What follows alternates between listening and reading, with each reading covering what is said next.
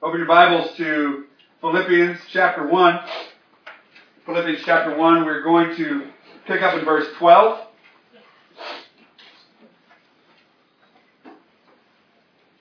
Oh, forgive me, that song, those songs that we sang are so beautiful, proclaiming the glory of God.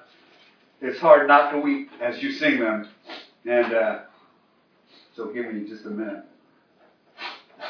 Oh. Okay, Philippians chapter 1, verses 12. We're going to read all the way through verse 30. But today we're focusing on verses uh, 12 through 21. But let's read all the way through verse 30.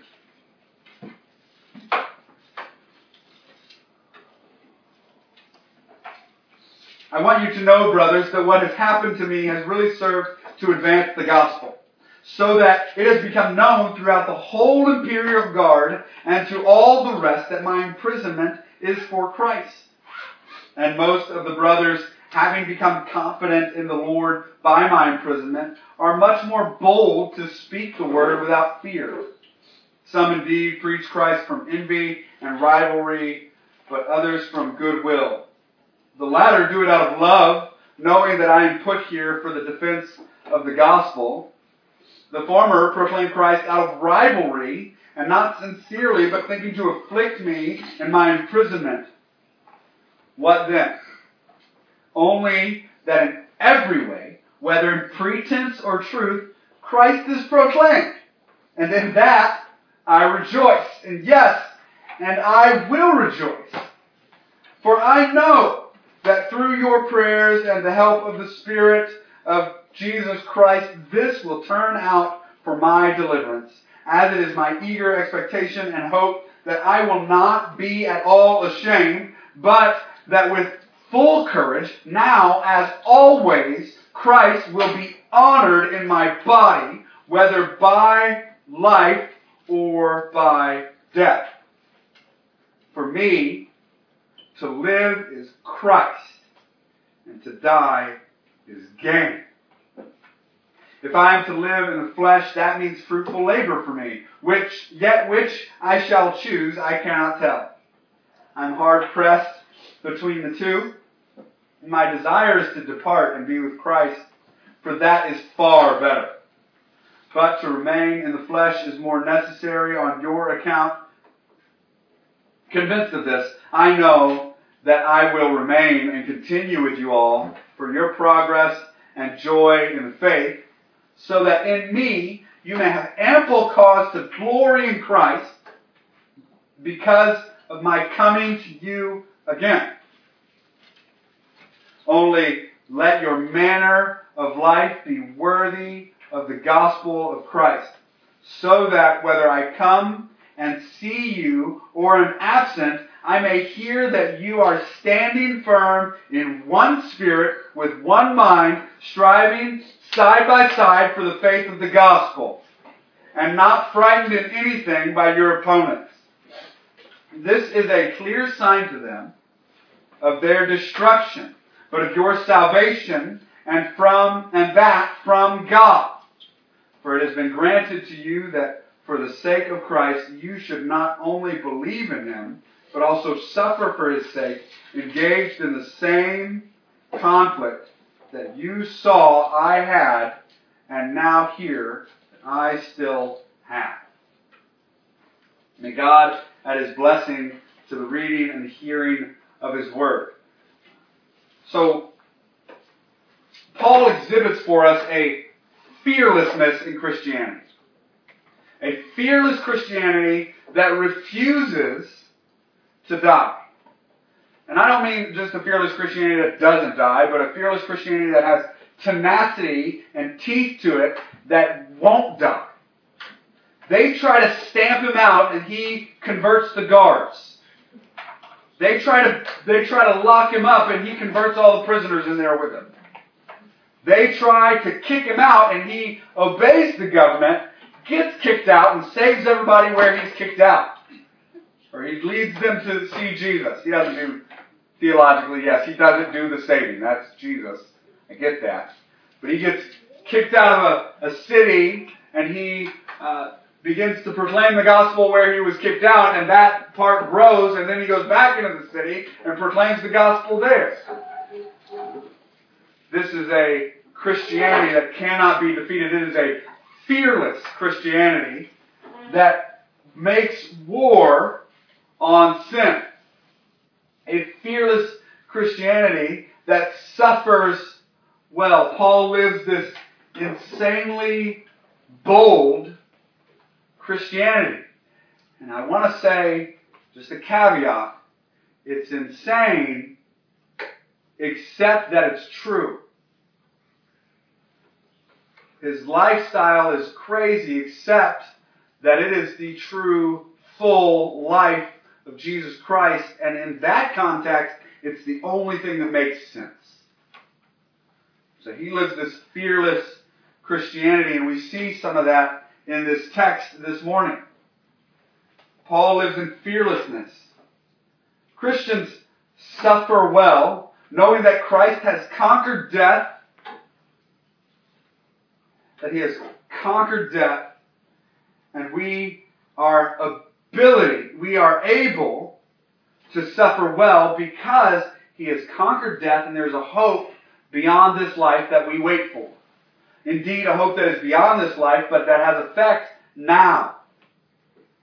Has effect now in changing our hearts. So let's look at Paul's statements here from prison. He's writing, I want you to know, brothers, that what has happened to me has really served to advance the gospel. So understand what's going on first. The Philippians have heard that Paul has suffered, that he's been locked up, that he's been put in prison. No surprise to them. That's how their church started. Remember, when we studied the introduction, Paul started the church, or God started the church through Paul in prison. He gets put in prison, and the, the prison shakes, and the earth quakes, and the bars and chains and everything fall off, and the Philippian jailer runs outside, afraid that he is going to have to be face execution for his failure. And Paul calls out from inside, "Hey, we're still here. Don't do it." He becomes converted and a believer. That his right here, the Philippian church started in a position from prison. Not only that, but the story before. He goes outside of the city to find any Jewish people and finds a group of ladies gathering for what we can assume was prayer. And Paul teaches them the gospel, and Lydia becomes a believer. This church starts, uh, yes, baby, Lydia, I said your name. You are in the Bible. the, the church starts with God moving in suffering. So Paul reminds them of this. Says, I want you to know, brothers, that what has happened to me has really served to advance the gospel. When people see that Christians live above suffering, that Christians can endure suffering and hard times, when people see that, the gospel is advanced. When we suffer well, the gospel goes forward. Remember the Psalms. You pick me up from the miry pit and you place me on a rock. It doesn't say you take me out of all troubles and put me someplace where everything is happy. It says in the midst of our turmoil and struggle, we are placed on the rock, sturdy foundation. Though the mountains give way and fall into the sea, Though the mountains fall into the sea, everything sure footing on this earth, though all the sure footing, everything we know, everything we see, though all of that fall into the sea, Christ is forever stable, and He is whom we stand on. He is whom He is whom God has lifted us up from the miry pit and put us on top of. We can weather any storm as Christians because we stand on the rock.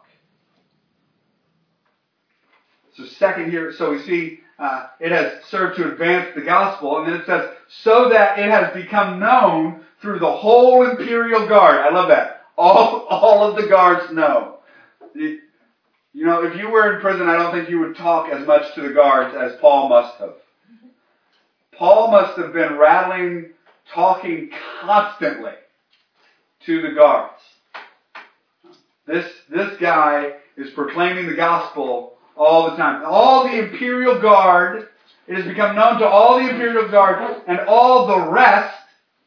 I love that he doesn't even specify there just because it's so broad. All of the rest, that my imprisonment is for Christ. So it served to advance the gospel. Second, it has served to expand the knowledge of Christ, particularly, particularly in the area of sovereignty and purpose. Particularly in the area of sovereignty and purpose. This is amazing. Consider this. Paul's imprisonment is showing those who put him in the prison that they are not in charge. Paul's imprisonment, because of the way he suffers, because of the, the God he serves, because of Jesus Christ in him, flowing through him, his imprisonment is showing the people who put him in prison that they are not in charge. That his prison, imprisonment is for Christ. He is showing them that through his imprisonment. The guards see that Jesus is king, not Caesar. The guards see that Jesus is king, not Caesar. And the rest of those, the rest around him, pretty much, he's saying everybody sees this. That Jesus is Lord. They see and they give testimony of Jesus' authority. That Jesus is the reason he is there and that Jesus is the king of him in there. Paul suffering advances the gospel, it advances the truth of the sovereignty of God. And then look at the next verse here. And most of the brothers, having become confident in the Lord by my imprisonment, are much more bold to speak the word without fear. When you suffer well, you encourage the rest of us. When you suffer well, you encourage the rest of us. Wherever you are, whatever your suffering is, if you are proclaiming the gospel of Jesus Christ and you're suffering, and you are standing up saying, Lord be praised, because he is worthy of all my praise. When you are doing that, you are, you are proclaiming the gospel to everyone, and everyone sees it, and everyone is emboldened by it. Paul says, My suffering emboldens the army of God. My suffering here emboldens the army of God. They are preaching the word without fear because he is suffering. It is important, brother and sister, it is important to maintain holiness amidst our suffering. We show a watching world what it looks like to love a king who has placed us above suffering. We show a watching world what it looks like to serve a king who has placed us above suffering. Suffer well. Love well in your suffering. In your struggles, suffer and love well, that the world would see and turn and repent and say, Jesus is King. So Paul has this fearlessness here for those reasons. He gives you the result of his fearlessness. The gospel advances. Sovereignty is understood. Jesus is king. And the army of God is emboldened. And then we've got two areas here in the next two paragraphs. We've got two areas where Paul is fearless. Dedicated fearlessness. The first one is he's fearless in his reputation. He's fearless of his reputation. He's above reputation and fear of that. He is fearless in his reputation. And then the second one is he is fearless from death. Literal, physical death. Fearless of death. So, verse 15. He says, Some indeed preach Christ from envy and rivalry, but others from goodwill. So there's his thesis. There are, there are people preaching from envy and rivalry, and others from goodwill. Now, just for a moment, uh, I want you to just put yourself where Paul is and remember a time when you knew this was going on. You know what I'm talking about? That somebody over here was talking to somebody over here behind you about you. Remember that. And you've been preaching the gospel and teaching the gospel. Put yourself in Paul's position. You've been preaching the gospel and teaching the gospel, laying your life down on the line. You are in prison. You have been beaten for this word. And you hear from, you know, somebody said, Did you know what they say about you? They, you hear about the they.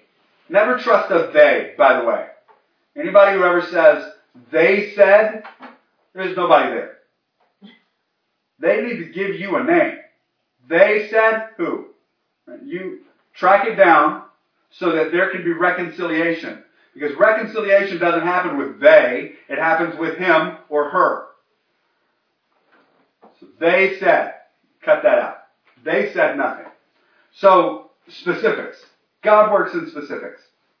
But that's off track. So, Paul hears about this people coming to him saying, you know what this person is saying over here, or what this person is saying over here. And Paul, his response is, is the gospel being preached?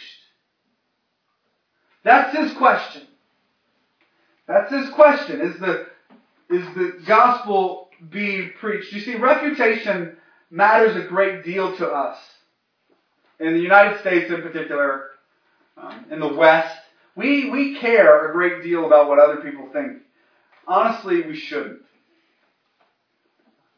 It shouldn't matter to us. Rather, we should remember these things. We should remember that I am a child of God. That I was once alienated and hostile in mind to God, doing evil constantly.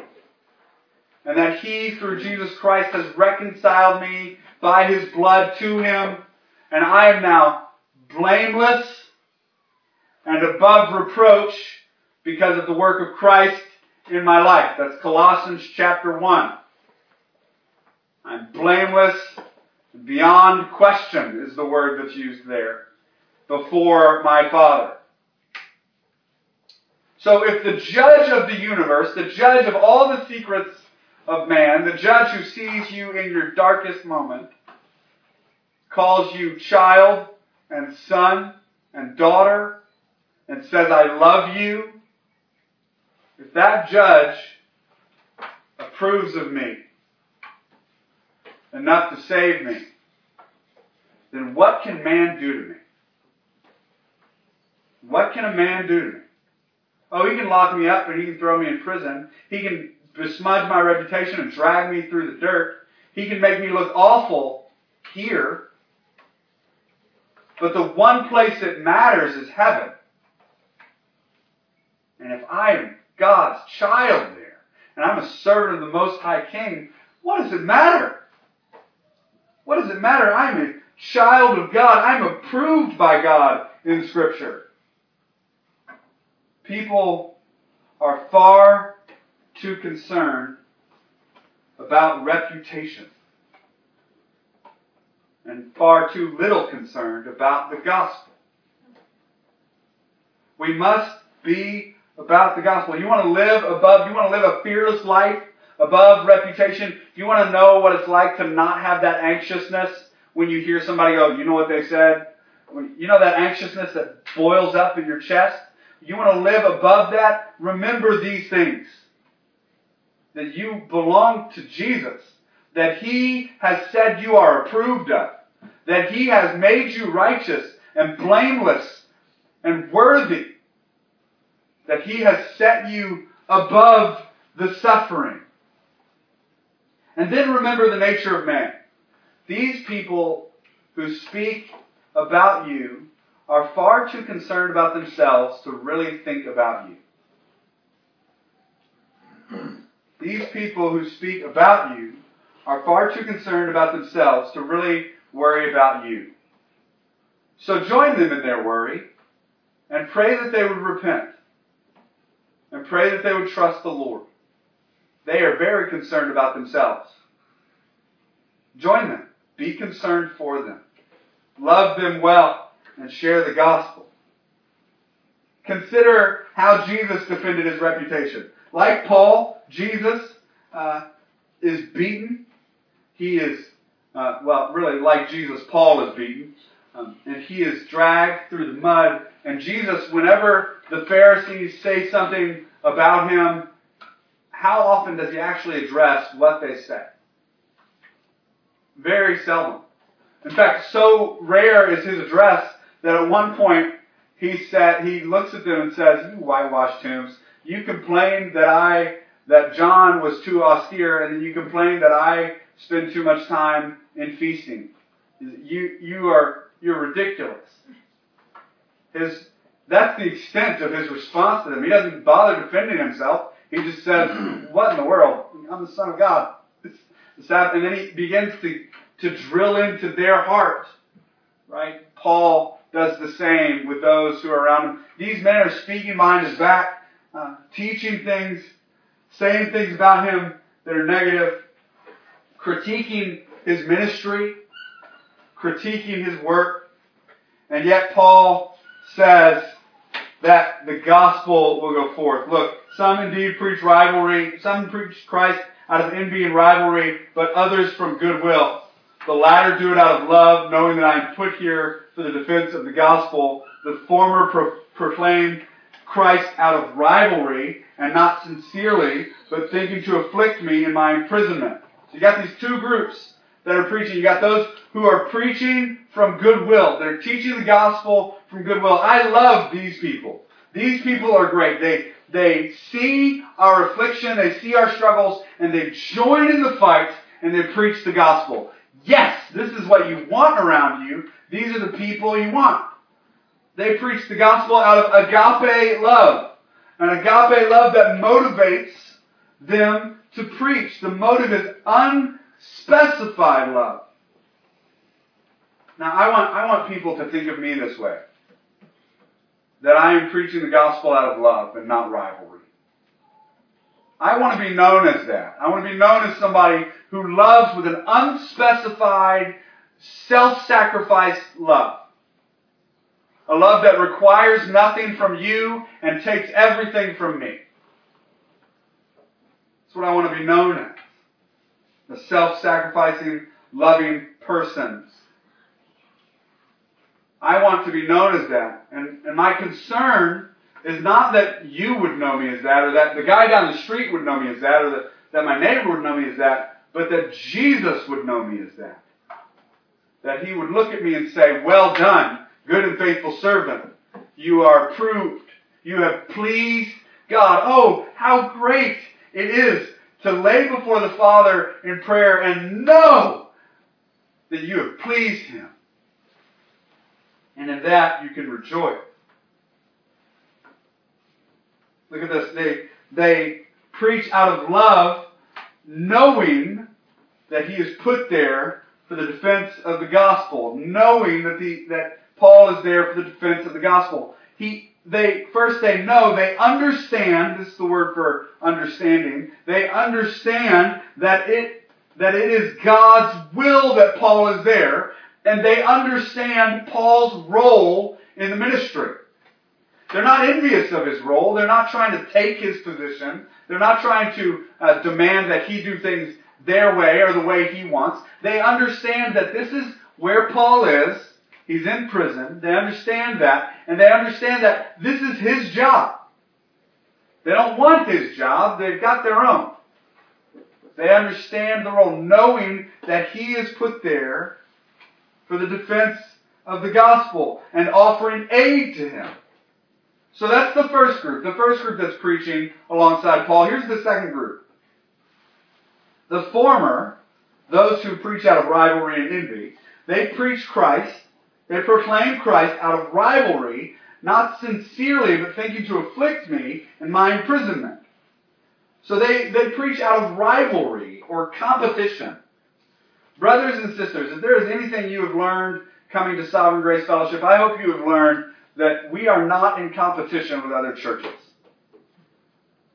No. Our competition, our adversary is, the, is sin and the devil and death. Much worse than another church. We are not in competition with other churches. Nor are they in competition with us. And those that think they are, are in error. Those that act like they are, are in error. And Christ will correct them in His due time. For us, we proclaim the gospel. And we proclaim it freely, knowing that God is pleased with the proclamation of the gospel. Some preach out rivalry. Consider the character, character traits here rivalry or competition. Consider the character traits here. I don't know if you ever played a sport, but it is hard to play a sport with somebody and not talk trash. This is trash talking. They're speaking behind Paul's back, and they're politically motivated in their service, in their actions and service. These are people who are politically motivated, who will preach the gospel in open public for the glory of their own name. And they're going to make sure everybody knows their name. They're going to make sure everybody hears their name. What's great about the book of Philippians is that their name is not spoken.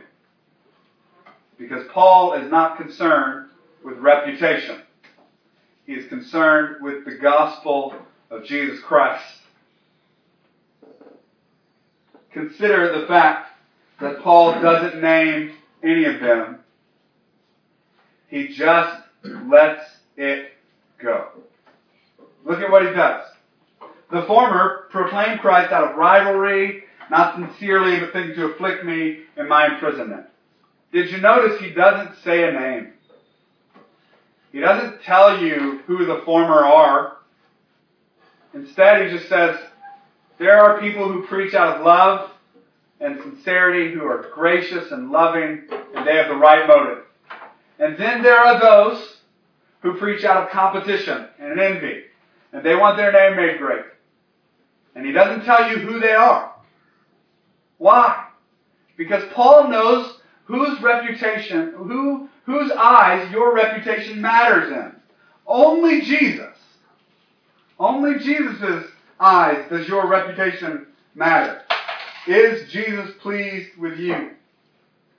And so Paul, rather than letting this drive a wedge into his heart or make him anxious or stir up that, that sick feeling in the lower gut, you know what I'm talking about? The, the gut feeling that's just, ugh, when he hears these things. Instead of letting that drive him what Paul does, he lets it go. He lets it go. And this isn't easy to do, but it's something that a mature Christian does. He lets it go. He lets go of offense. Just drops it. It's really hard to do. Don't get me wrong. But perhaps you're struggling with an offense this morning. Perhaps you're struggling with somebody who's done this behind your back. A Christian never needs to do this back. If somebody else wants to play political games behind your back, let them. We don't need to. We have a king who is in control of all things, who rules all things, and I am not afraid. And you should not be afraid of the politics of this world. They hold no power. It is all Christ and only Christ. The Christian person never needs to shame somebody else by saying their names. And Paul models that for us. He says they preach out of rivalry, and then the second thing, they preach not from sincerity or not sincerely, from a pure motive. The word here being pure or genuine motive. But they seek to raise up affliction. The word therefore um, to afflict me, thinking to afflict me, is to resurrect affliction. Did you know that once Christ has redeemed you and destroyed your sin, that it cannot be resurrected. That you have been resurrected to a new life and the old one is gone. The old man is dead, is what Scripture says. Dead. Doesn't get resurrected by other people. It can't be resurrected by other people. Seeking to resurrect affliction in a dead man is ridiculous. Paul has died. He lives in Christ. It is not I who live, but Christ within me. They seek to raise up affliction in him, to resurrect affliction. The adversary wants to raise up affliction by any means necessary. He wants to remind you of failure. He wants to remind you of past sins that have been forgiven. He wants to hold over you an expectation for living that is not biblical. He wants to set on you the law. He wants to raise up the former life and say, this is who you are. He wants to talk behind your back and politically manipulate situations to draw you back into that wicked behavior. And it is wicked. I just want to be clear. That kind of behavior, behind the back, backroom meetings, political uh, motivated speaking to people, it's wicked. And if you're a pastor watching this and you're doing that, shame on you. We live our lives in the open. We live our lives in the open because Christ has set us free, and we are no longer able to be afflicted by the things that He has killed. So Paul says they seek to afflict me. But if you would grasp, oh Christian, if you would grasp that you are dead to sin and alive to Christ, who could ever hurt you? If you could grasp that, then Jesus' words in Matthew 10 verse 28 where he says, Do not fear those who can kill the body, but fear the one who can take the soul. Then you would tremble before God, worried about how he sees you, and disregard the way the world sees you. You would pursue holiness to such a degree that the world would look at you and think you're crazy. And you would say, it's not crazy if it's true. And it just so happens to be true. Oh, do not fear those who can kill the body, who can harm the body. Fear those who can harm, who fear the one who controls the soul. He says here, they seek to inflict me in my imprisonment. And then here's the result of Paul's fearlessness over reputation. No addressing them, no scorning them, no turning back to give marching orders of how to handle false prophets or teachers. None of that. This is what he says. What then? Only that in every way, whether in pretense or in truth, Christ is proclaimed, and in that I rejoice. He does, uh, I don't know, spiritual jujitsu here, where the adversary attacks him and he turns the very attack to exalt Jesus. He turns the very attack of the enemy to exalt Jesus. It does not make him, it, it doesn't break him. And I want you to hear, Paul was a real person, a real man who struggled with real difficulties. He's abandoned by people. He's neglected by people he thought were friends. And, and he confesses, it hurts. He knows how it feels. Yet, he proclaims that Jesus Christ is greater. And in our hurts and in our pains, when we're so worn out and exhausted because people have been talking behind our backs or because political stuff is going on and we've been trying to be faithful to proclaim the gospel and live holy, when, when we see that and we hear that and we, we feel that weight, know that Paul felt that too. Indeed, in 2 Timothy he says, Demas has abandoned me for the love of the world. because he's hurt by it and he's and he's exhausted by it. He knows how it feels, and yet he gives us this example in Scripture. The Holy Spirit gives us this example of Paul being faithful to follow Jesus and imitate Christ. Likewise, we should imitate Christ. Paul says in 1 Corinthians, imitate me as I imitate Christ. Follow me as I follow Christ. Fearlessness in Christianity here is beautiful. Fearlessness of, repu- fearlessness of reputation is beautiful in that we see that the only reputation that matters is Jesus. And we want Him exalted. And so long as He is exalted and not repudiated or shamed, we are good. We are happy and excited because we have turned our eyes to Christ and we see to live is Christ and to die is gain. We need not defend ourselves for His glory and His joy. And He says, Yes, in that I rejoice. And yes, I will rejoice. For I know that through your prayers and the help of the Spirit of Jesus Christ, this will turn out for my deliverance. As it is my eager expectation and hope that I will not be at all ashamed, but that with full courage, now as always, Christ will be honored in my body, whether by my life or by my death. The Christians here, fearlessness in Christianity finds its center in rejoicing. In rejoicing. And in rejoicing in gratitude to Christ. He started his letter with this thanksgiving prayer where he is thanking God for them and thanking God for his affliction and thanking God for where he is, knowing that God has put him there. So gratitude, what we're going to see in the book of Philippians is that gratitude leads to rejoicing. That gratitude is the central, uh, central point of fearlessness in Christianity, and rejoicing and praise is the result. The result.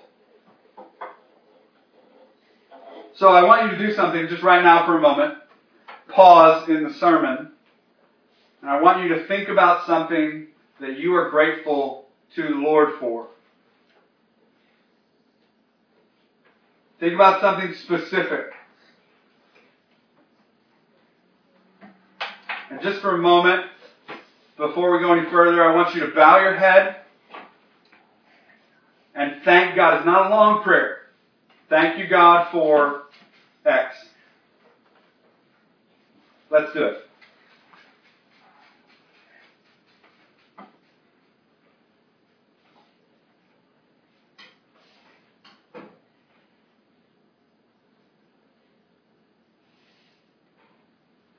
Amen. Now, proceeding forward, we see here in verse 19, For I know that through your prayers and the help of the Spirit Jesus, of Jesus Christ, this will turn out for my deliverance.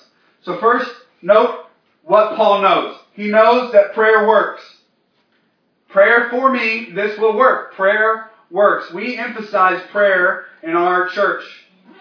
And we want you to emphasize prayer in your personal life. So Prayer works. That's the first thing. Second, prayer works in concert with the Holy Spirit. Prayer works in concert with the Holy Spirit. Look what he says. I know that through your prayers and the help of the Holy Spirit, the, Holy, the Spirit of Jesus Christ, this will turn out for my deliverance. So prayers work in concert with the Holy Spirit. It's not like you're sending prayers out into the void and God's just deciding maybe I'll answer them, maybe I won't. No, your prayers are in concert with the Spirit of God.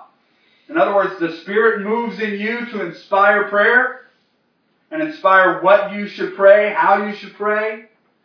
Uh, the way that parts of Scripture put it is that the Spirit groans when our hearts are unable to utter.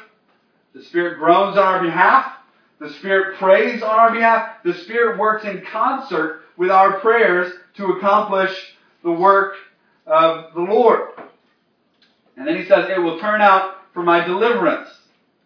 will turn out for my deliverance. Now, um, Paul's definition of deliverance here is that he is going to live.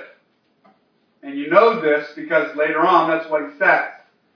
He is going to live. He is confident that the Lord will set him free and that he will live. Because that is what's better for the people. It's what's better for the kingdom. And he says, also, I will not be put to shame. Says, it works as for my deliverance, they work for my deliverance, as it is my eager expectation and hope that I will not be put to shame. This is a certain hope. He knows he's not going to be put to shame. And he knows he's not going to be put to shame because Christ is king. Christ is in charge. Christ is coming back. Christ is going to redeem. Christ is the king. He knows he will not be put to shame.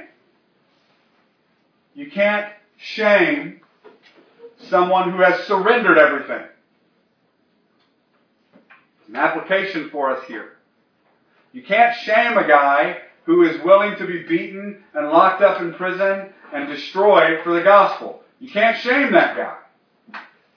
There's nothing for him to be shamed by. He knows he's unashamed. I pray that we would be the same way. You can't shame somebody who is already broken.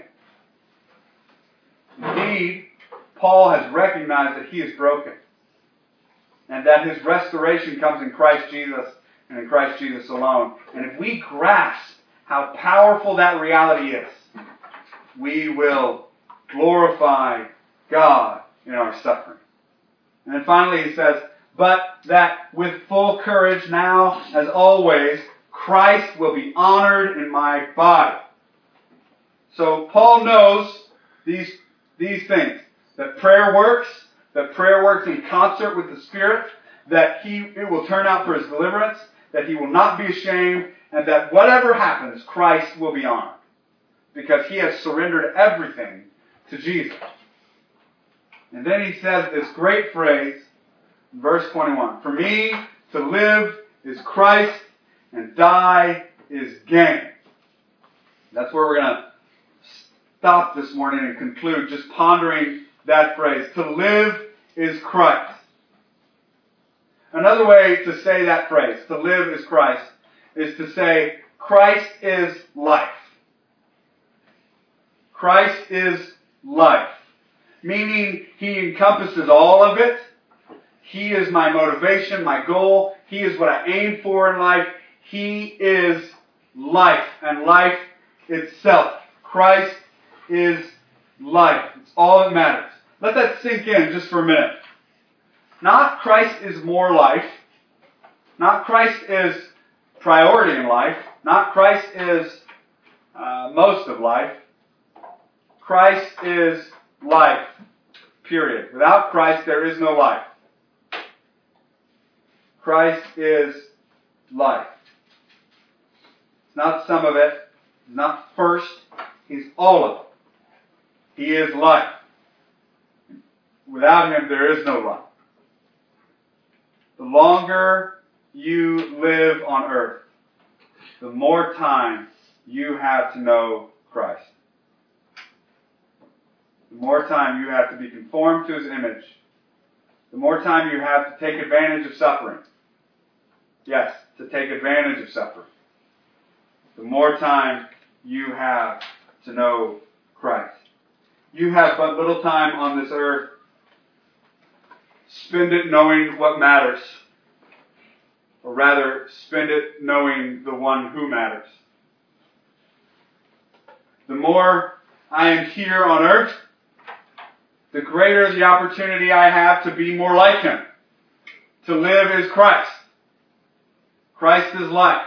The more opportunity I have to be more like Him. And oh, I want to be like Him. Oh, I want to be like Him. Then the second half of that phrase is to die is gain. To die is gain. What do I have on this earth that compares to heaven? The answer is nothing. What do I have on earth that compares to heaven? Nothing. Remember that great quote that we have wrestled with, that we wrestled with all through Hebrews, there are no rules for architecture when your castle is in the clouds. If we will focus on heaven and see the glory of heaven, then we will know the joy of that focus. So just giving you something to ponder for a moment. We can be fearless in our reputation because we are surrendered to Christ, because we know we matter to Him, because we know we belong to Jesus. We can be fearless in our reputation. We can be fearless in the face of death because we live for Christ. Because indeed our old self has been uh, crucified with Him and we have been set free from sin and are able to live in righteousness. We can be fearless because Jesus has done the work of righteousness for us. Indeed, in his death on the cross, he took our sins upon himself, and in his resurrection, he gave us life that we might worship and adore him. So I want to ask you for a moment to consider this fearlessness. Do you live in this fearlessness? Do you live in the fearlessness of Christ? He has redeemed and rescued you. Do you live in this fearlessness or do you need to repent?